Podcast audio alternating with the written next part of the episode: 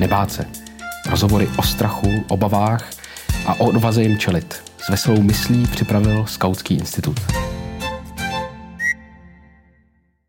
Jak se chováme v mezních situacích? Jak jako národ reagujeme na různé totalitní režimy a proč z nich někteří Češi vycházejí jako padouši a někteří jako hrdinové? Dnes je s námi na Staromáku spisovatel a nakladatel Jiří Padevět, člověk, který se dlouhodobě zabývá tím, jak lidé reagují na strach. Proč mu někteří odvážně čelí a někteří podléhají.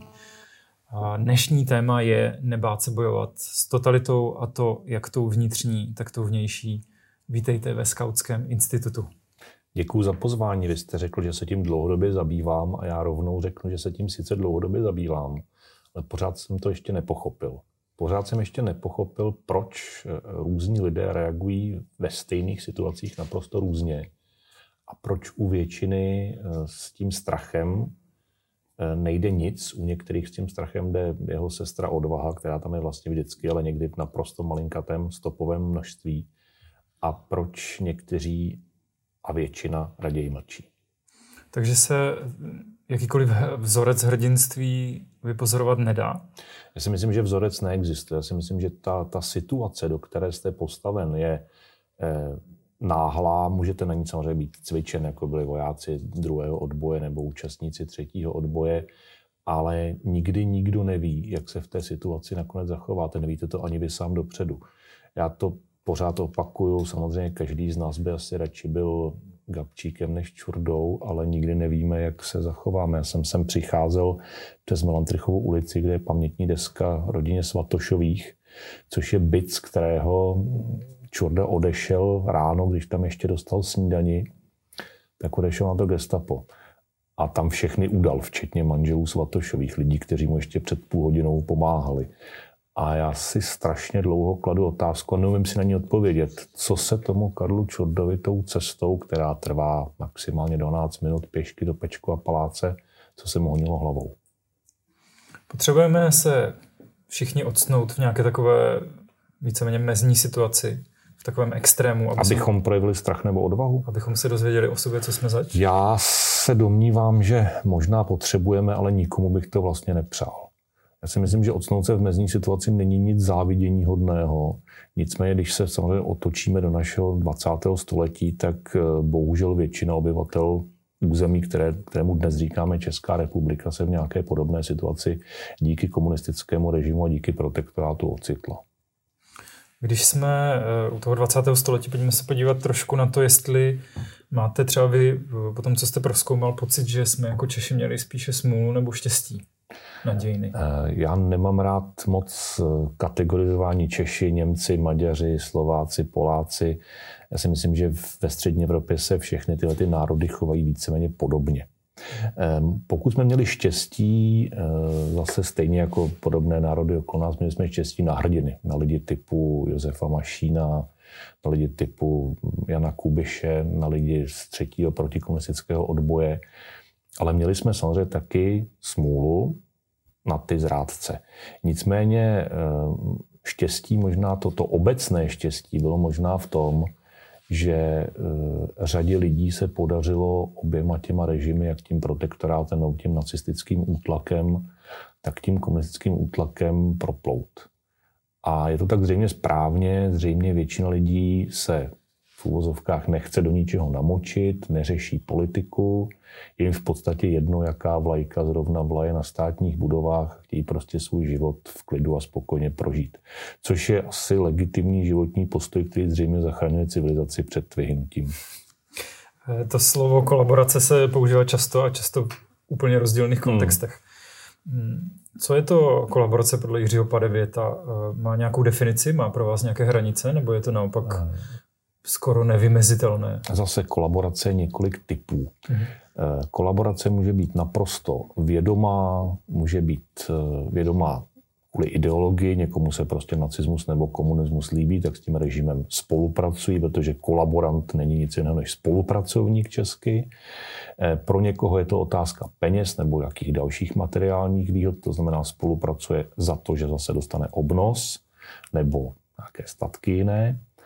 Pro někoho je to osobní selhání, které sám třeba těžce nese, ale přesto asi zřejmě ze strachu, ostatně mluvíme o strachu, kolaboruje, pomáhá té buď to cizí nebo té vlastní moci, která je totalitní, nepřátelská vůči obyvatelům. A tito lidé, které souhrně označujeme jako kolaboranti, mají různé motivy. E, nicméně ono málo co je černobílé. Jistě bychom našli pár kolaborantů, kteří byli opravdu jenom temní.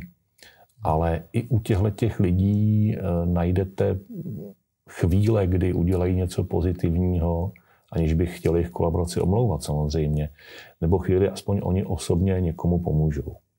Takže ani mezi těmi hrdiny, ani mezi těmi kolaboranty nebo zrádci, řekněme, nejsou, nebo jsou velmi málo kdy úplně černé a úplně bílé typy. Nemáte tedy pocit, že dneska máme o těch totalitních čas, časech často poměrně zkreslené představy? Já myslím, že máme velice zkreslené představy, obzvlášť máme zkreslenou představu o komunistickém režimu. Eh, já jsem dlouho učil na střední škole knižní kultury budoucí knihkupce a nakladatele a jednou jsem se jim snažil téměř celou vyučovací hodinu vysvětlit, co to byly knižní čtvrtky. Knižní čtvrtky byly mm, instituce komunistického státu, kdy knižní novinky přicházely na pulty knihkupectví pouze ve čtvrtek ráno a samozřejmě ty dobré knihy byly ve čtvrtek už v 10 dopoledne prostě vyprodané. A ten jeden student se na konci dny přihlásil a zeptal se naprosto jaksi demokraticky, eh, proč jste si ty knihy tedy nešli koupit v pátek. Čili na tomhle tom se jasně ukazuje, že tu normalizaci, ten, ten hnus těch 70. a 80. let eh, mladým lidem asi těžko vysvětlit. Teď jsem zaznamenal příhodu eh, jedné známé, která byla na filmu Havel a je, tam je scéna, kdy komunistická bezpečnost mlátí účastníky koncertu plastiku a za ní se ozval zase dotaz nějakého mladého člověka, zřejmě ke svému rodiči, který vzněl naprosto nevinně a ten člověk se ptal, proč je mlátěj? Proč si nešli stěžovat na ten zásah policie? Čili tohleto totální nepochopení, že ten stát sice nechával většinu na pokoji, ale byl nepřátelský vůči svým obyvatelům. Ten stát udržoval svoje obyvatele ve strachu. Čili ano, strach může být vlastně i jakási státní instituce. Není tohle trošku průšvih v tom smyslu, že když si vezmeme to z lidověle moudro, kdo se nepoučí z historie, je nucený opakovat. Hmm. Pokud si totality už neumíme úplně představit, jsme odsouzeni k tomu je periodicky opakovat? A nevím, jestli odsouzení, ale v každém případě ty podmínky jsou v každé historické epoše trošku jiné. Ta totalita by dnes asi vypadala, nebo nedej bože, bude vypadat trošku jinak, než vypadala třeba v 70. či 80. letech. Eh, já si myslím, že k tomu, aby nastala totalita, tak je potřeba řada faktorů a já jich spoustu tady pořád nevidím. Nicméně tento vyvolání strachu ve společnosti, to vyvolání strachu ze státu, je eh, podle mě strašně jednoduché. A zase to vede jenom k té úvaze, kterou, kterou pracuji taky dlouho, eh, k vyvolání strachu ve společnosti nebo k budování totality nepotřebujete hm, zuřivé bachaře, zlé SMBáky nebo zlé konfidenty gestapa, hmm. ale potřebujete k tomu oddaný státní aparát. Potřebujete k tomu lidi, kteří chodí do úřadu, kteří vyplňují dotazníky nebo nechávají ostatní vyplňovat dotazníky a kteří jsou doma laskaví otcové a matky od rodin. Ty potřebujete. Ty každá totalita strašně potřebuje. Ale v práci můžou to být ti, kteří organizují transporty židů do Přesně tak. Osvětimi. Přesně tak. Ale oni vlastně, oni vlastně nic neprovedli. Uh, mě by zajímalo, jestli si myslíte vy, eh, jestli byl nějaký rozdíl, mezi, výrazný rozdíl, co se týče Čechů, Moraváků a Slezanů, uh, pokud jde o rozdíl mezi oběma totalitami, hlavními.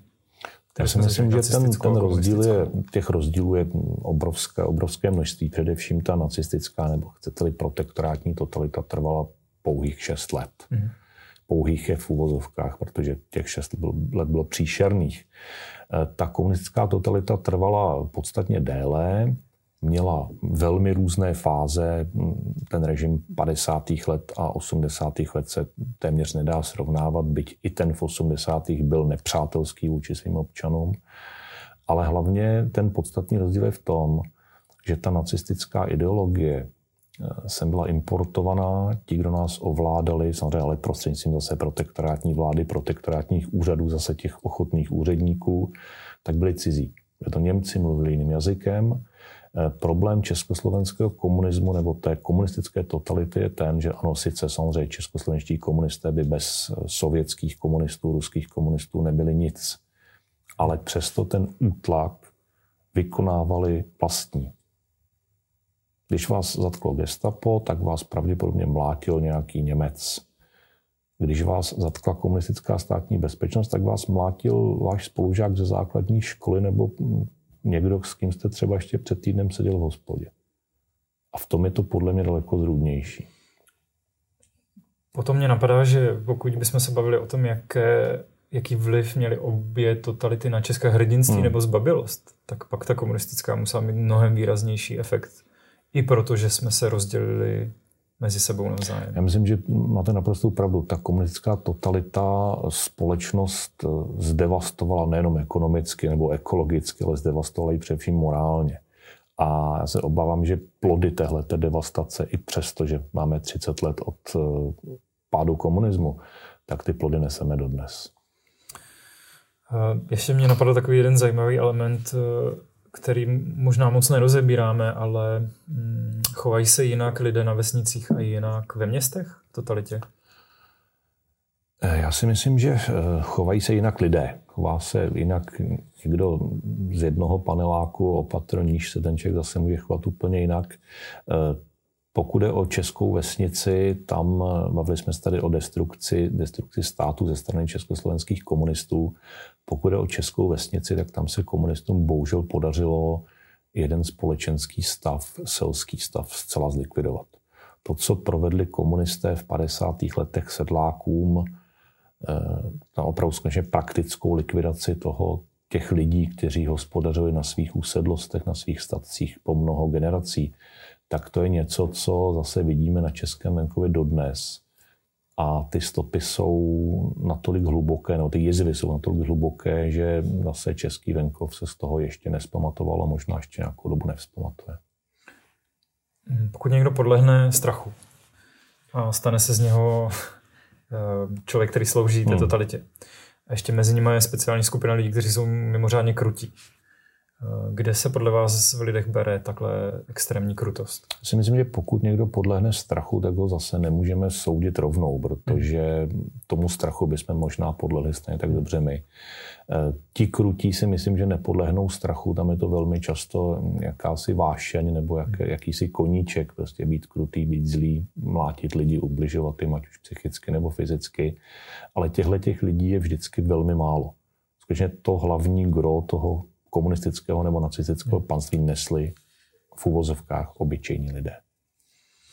Dokážeme si eh, trošku říct něco o takové každodennosti, protože my, když se bavíme o obou totalitních režimech, tak eh, je to často hodně, hodně velkých extrémech. Hmm.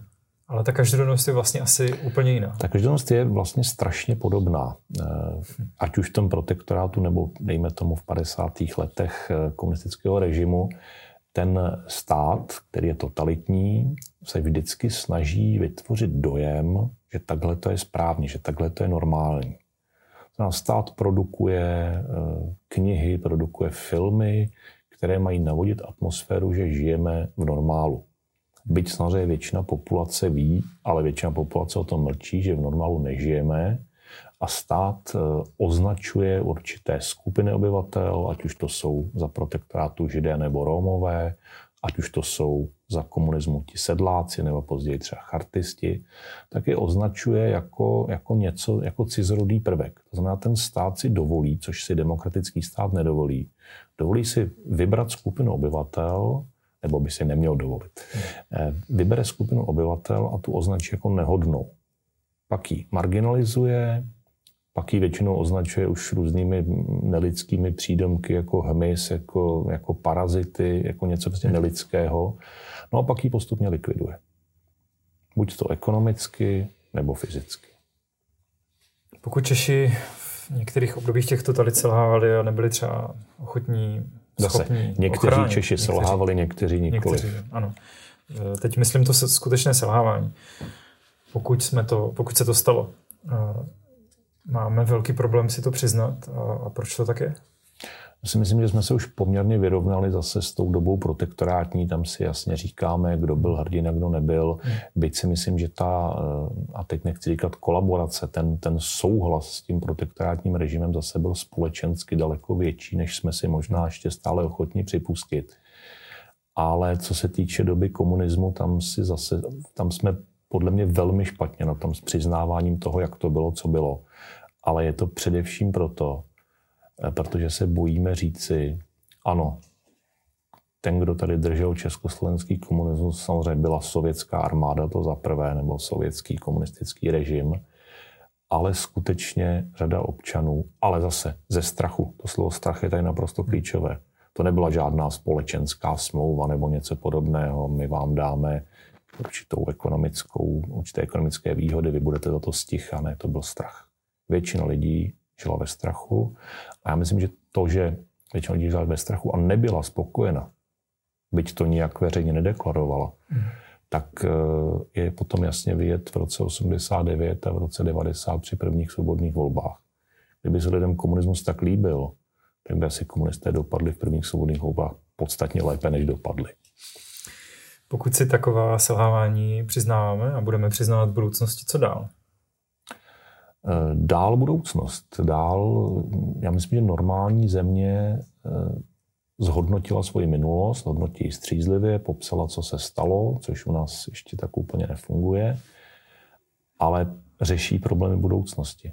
Řeší nedostatek vody, řeší robotický věk, řeší ekologickou krizi a dívá se do budoucnosti. Řeší, co bude dál. Neřeší soustavně, co bylo je to v pořádku se dívat do minulosti samozřejmě, ale eh, dokud jsou v této zemi, eh, dokud je v této zemi třeba vyhnání sudeckých Němců politickým tématem, mm-hmm.